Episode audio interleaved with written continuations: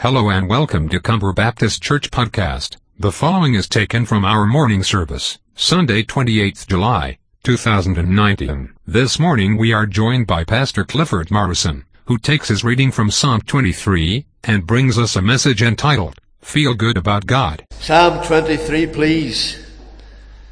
Psalm 23. And this morning, I want to speak to you about how to feel good about God, how to feel good about God. The Lord is my shepherd, I shall not want. He makes me lie down in green pastures. He leads me beside still waters. He restores my soul. He leads me in paths of righteousness for his name's sake. Even though I walk through the valley of the shadow of death, I will fear no evil, for you are with me. Your rod and your staff, they comfort me. You prepare a table before me in the presence of my enemies. You anoint my head with oil. My cup overflows. Surely goodness and mercy shall follow me all the days of my life, and I shall dwell in the house of the Lord forever. Father, grant to us now the gracious help of the Holy Spirit. We pray that you will teach us what we do not know, that you'll give us what we do not have. May the words of my mouth and the meditation of all our hearts be acceptable in your sight. O Lord, our strength and our Redeemer. Amen. It has been said by many preachers and commentators that in Psalm 23 we find the heartbeat of God's Word. The heartbeat of God's Word. And today our emphasis is on verse 5. You prepare a table before me in the presence of mine enemy. You anoint my head with oil. My cup runs over, or my cup overflows. We're often reminded that God has a plan and purpose for our lives. But so too has the devil.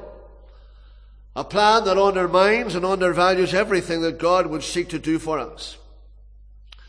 And I believe that the devil wants us to think negatively about God. He wants you, when you think about God, not to have good feelings, but to have negative feelings. Because if he can get you thinking negatively about God, he can do most, almost anything with you. Why do I say that? Well, go back to the Garden of Eden. When the serpent came to Eve and appeared subtly to engage in his deceitful strategy. And he asked Eve a question, hath God said? Did God really say that? That you should not eat of the fruit of the, every tree of the garden. And we know our Bibles well enough to know that God did not say such a thing at all. God did not say of every tree of the garden thou shalt not eat. God said the very opposite of the fruit of every tree you may eat freely with the exception of just one tree. And what Satan was seeking to do was to get Eve to think negatively about God.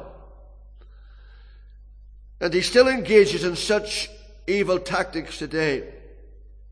There are many people who look on God as some sort of cosmic killjoy who goes around looking for folk who are having a good time and then he moves in to break up the party and people just think negatively about God. And when they think about serving God, they think of it as someone or, or something they have to do rather than something that they want to do. Satan suggests that God's service is a drudgery when all the time God says it is a delight. It's the outcome of bad feelings about God. And the devil is in the business of distorting everything that is good about God.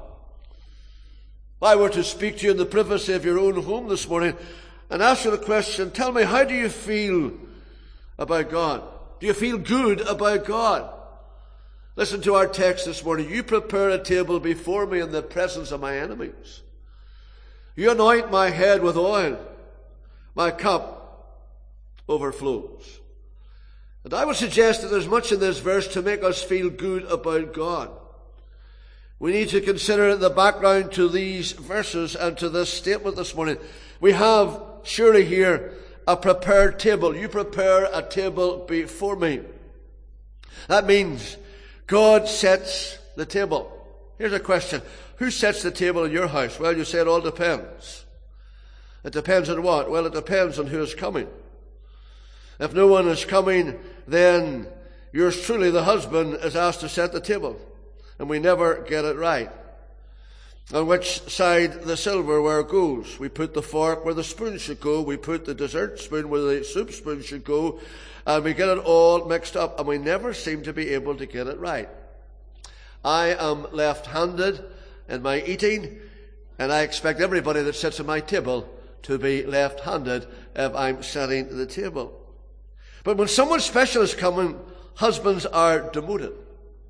No longer is it the placemats, it's the linen tablecloth, no longer the glass, we get the crystal, the best china, and maybe a little floral arrangement just to finish it off. Everything is just right, all matching, all sitting to perfection. And then when the guest comes and says, I hope you haven't gone to any bother. No, no, we're delighted to have you here. Such hypocrisy. You heard the story about the little girl who wanted to say grace when the pastor came. And uh, everything was ready. The pastor was seated. And the little girl says, Mommy, can I say grace? Says, Yes, you say prayers. But she says, What will I say? She says, Just say what Mommy says. So she closed her eyes and says, Oh Lord, why did I ever ask this man for dinner?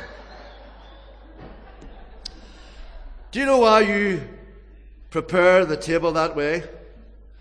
You prepare the table that way to honor the person who is coming.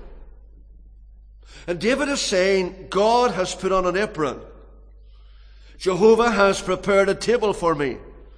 Think of it. The Lord of glory prepared a table for me. He loves me. He welcomes me. I am special to Him. I love that little song we sing in the company of boys and girls. I am special because God loves me. We have a prepared table.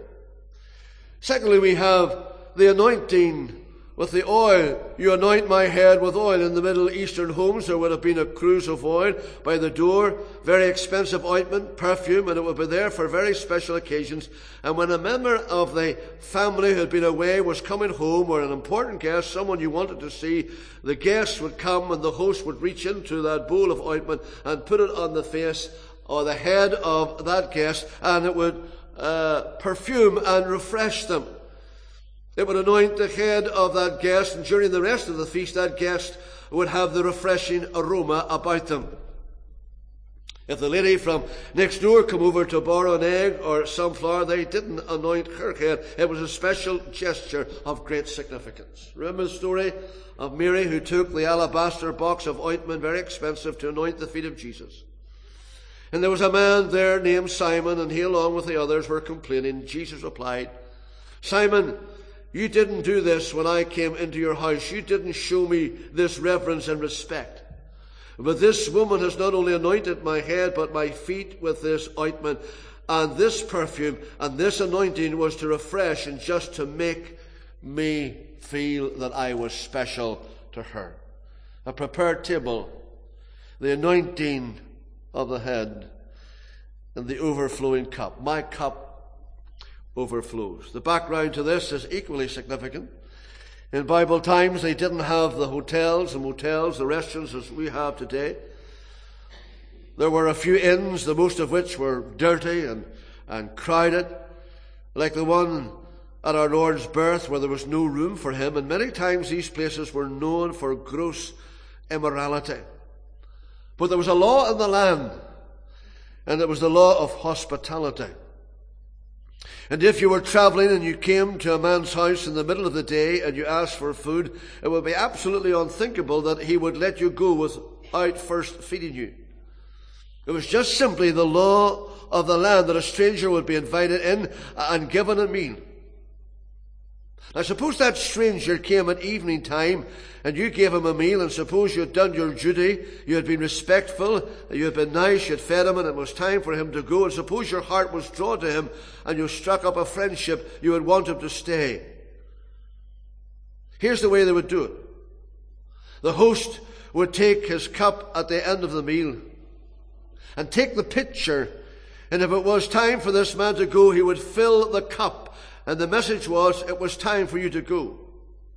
But if the host would come, and that picture, uh, uh, uh, if the host would come and take the picture and pour the contents of the picture into the cup and let it overflow, run over, he was saying, You're special, and I would like you to be my special guest. See the picture that David has painted here? Jehovah has prepared a table for us. We're special to him. Jehovah has anointed my head with oil. He loves me. Jehovah pours himself into my cup. It overflows. He is my friend. And of course, who is our Jehovah? He is the Lord. Jesus, the Good Shepherd. Remember what he said in John 15? I don't call you servants, I call you my friend. I found a friend. Oh, such a friend. He loved me ere I knew him. He drew me with the cords of love, and thus he bound me to him. What a friend. What is a friend? A friend is someone who knows all about you and loves you just the same. A friend is someone who goes on liking you no matter how successful either one of you becomes. A friend is uh, someone who believes in you when you have ceased to believe in yourself. A friend is a source of celebration when you've come to believe that there's nothing to celebrate. A friend is someone who comes to your side when you call or even answers before you call. And of course, the Lord Jesus fits into these definitions of a friend. Psalm 23 and verse 5 is telling us again this morning that in the Lord Jesus we have a friend. You've sung it often. Maybe you've quoted it in your praying. What a friend we have in Jesus. All our sins and griefs to bear. What a privilege to carry everything to God in prayer. The old hymn says, I found a friend in Jesus. He's everything to me. He prepares a table. He anoints my head with oil. My cup is overflowing. Don't ever allow the devil to get you thinking negatively about the Lord. And as we think of a prepared table this morning, I want us to think about the fullness that we have in Christ. That is, in Jesus Christ, we have one who meets the deepest needs and satisfies the hungering longings of our heart. He satisfies the deepest longings of the soul. When you read the Bible, you discover there are many feasts recorded in the scriptures from Genesis to Revelation. And think of the many meals that our Lord prepared, meals for those around him. Maybe your mind goes to the feeding of the 5,000. He performed a miracle with five loaves and two fishes. That day he prepared a table of replenishment. There were those who thought they were totally inadequate and in themselves they were, but not in Christ. And he's done that so often for his own when they run out of resources and feel very much their own insufficiency. The Lord prepares a table when we need it and don't deserve it and we just can't explain it apart from him. No one could ever explain the feeding of the 5,000 apart from the Lord. And here's the challenge this morning. What is there in our lives that cannot be explained apart from God? Do you not realize that the unexplainable is the most effective witness to that ungodly friend and godless neighbor? To that workmate that needs Christ? I have a dear Christian friend who was addicted to alcohol. And when he got converted almost 20 years ago, one of his mates come round uh, to invite him again and to call from as usual to the club. And he said, no, I'm not going there any longer. I'm a different man. He says, Gibson, you'll hardly stick it. You're a boozing man. I'll give you three weeks. His friend drunk himself to death. And my friend sitting this morning in one of the Baptist churches of our association, rejoicing in sins forgiven and remembering the Lord at his table. And you can only explain that because of the supernatural. What is there in your life and my life that conveys the supernatural power of God to a godless world around us? There's a table of replenishment, but there's a table of restoration. You remember when Peter swore and denied the Lord three times and Jesus was crucified and and, and, and raised from the dead, and the disciples were discouraged and they were not sure, half believing and half doubting.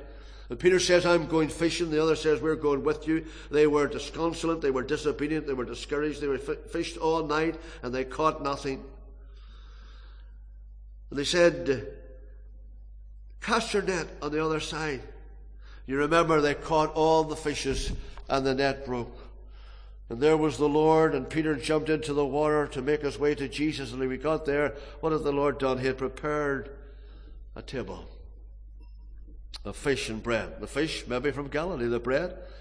Well, I like to think he turned the stones into bread, saying to the devil, I'll turn the stones into bread when I want, not when you tell me. Here were hungry men in need, in need of food, and Jesus, the Christ of every crisis, says, Come and dine. He provides a table of replenishment. He provides a table of restoration. He provides a table for remembrance. He sat at a table and he took bread and wine. And he said, This do in remembrance of me. What a privilege it is ours to sit at this table Lord's Day after Lord's Day, eat of the bread and drink of the cup, and to be reminded He has prepared a table for me. But the best of all is to come. Jesus said, I am not going to drink this cup again until I drink it with you in the kingdom. Where's that going to be? It's going to be in the marriage supper of the Lamb. There's yet a feast we're going to attend. Our Lord, who's preparing a place, is also preparing a feast. And one of these days we're going to sit down at His table at the marriage supper of the Lamb. So don't think negatively about God. When the Bible describes our salvation, it doesn't describe our salvation as a funeral. It describes our salvation as a feast. I'm feasting on the living bread. I'm drinking at the fountainhead, and I never thirst again. Thou preparest a table before me. There's fullness in Christ. You anoint my head with oil. There's freshness in Christ. That was the anointed for to refresh. To refresh. The psalmist in Psalm 92 says, I shall be anointed with fresh oil.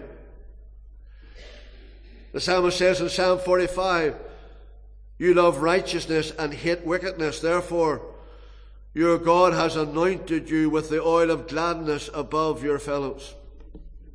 Fresh oil. The oil of gladness. What is that telling me? It's telling me that there ought to be a sweet aroma, a sense of gladness in serving the Lord. Someone said of her friend, I feel very sad for her because she's a Christian. But the opposite should be true. And the attitude of our hearts and the language of our souls this morning, and I trust it is, should be something like this. It's great to be saved. It's great to know the Lord. It's a wonderful privilege to be gathered with God's people in God's house, to have the health and strength and the soundness of mind to assemble in the manner in which we're assembling. And it's a privilege to serve Him. There's joy in serving the Lord. His mercies are new every morning. Every day He wants to anoint you and me with fresh oil. Let us thank God this morning for the table that He prepares for us and the fullness we have in Him. Let's thank God that there's not only fullness in Christ, but there's freshness in Christ, for He anoints our head with oil. That beauty, that fragrance, that reality of the Lord Jesus filling our hearts and souls and minds. Don't ever allow the devil to get you to think negatively about God. And then lastly, not only the fullness in Christ because of the table he prepares, and the freshness in Christ because of his anointing with oil, but think of the freeness in Christ. My cup overflows. My cup overflows. You see, when He gives, He gives so freely, so lavishly, so wondrously. God is a God of the open hand and the open heart, and how freely God gives. God is not stingy. He doesn't hold back. He says, I have come that you might have life and that you might have it more abundantly. Not only does he add years to our life, but he adds life to our years, says one commentator. Think about the abundance that we have in Christ. When he turned the water into wine, there was an abundant supply. After Jesus had fed the 5,000, there were 12 baskets full left over. Our cup runs over. He speaks of peace but a peace that passes all understanding. He speaks of joy, a joy that is unspeakable and full of glory. When the prodigal came from the far country, the father said, kill the fatted calf, not just a chicken, not just a calf, but a fatted calf, the very best. Bring forth the best robe, put it on him. You know, God never takes the attitude, anything will do. God never takes the attitude to his house or to his work, it'll do rightly. It's a phrase that never graces the lips of Christ. Whatever you do, do it with all your heart. And out of his infinite fullness, he keeps on giving and giving and giving. Have you ever thought about God in that way? Have you ever thought about God as the giving God? As the God who's lavished His grace upon him? Behold, what manner of love the Father has bestowed. The Father has lavished upon us. He keeps pouring His grace day after day. He keeps pouring His love and His mercy and His goodness into my heart. Our cup is overflowing. God does not measure His blessings the way we measure blessings. He gives freely, and we have received freely. Someone has said it's not a bigger cup we need, but a cup that is running over in blessing to others. You see, if a cup is full of a particular type of liquid, and you bump into someone, what spills out of the cup? Whatever's in the cup. And if Christ is filling my life, and my life is full of Christ. Whatever bumps into me, Christ will flow out of my life. Oh, what a God. What blessings we have this morning in our Lord Jesus Christ. We have fullness in Christ. He prepares a table. You know, there's a lovely verse in the book of Deuteronomy says, Can God furnish a table in the wilderness? The answer is, Yes, He can.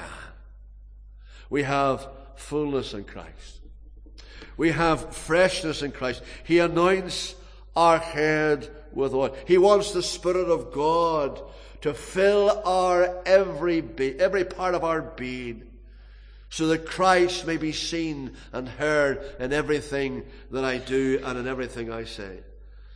And we have a freeness in Christ. Our cup runs over. Don't let the devil mislead you in thinking negatively about God. But be reminded this morning of this God, this God whose goodness fails us never.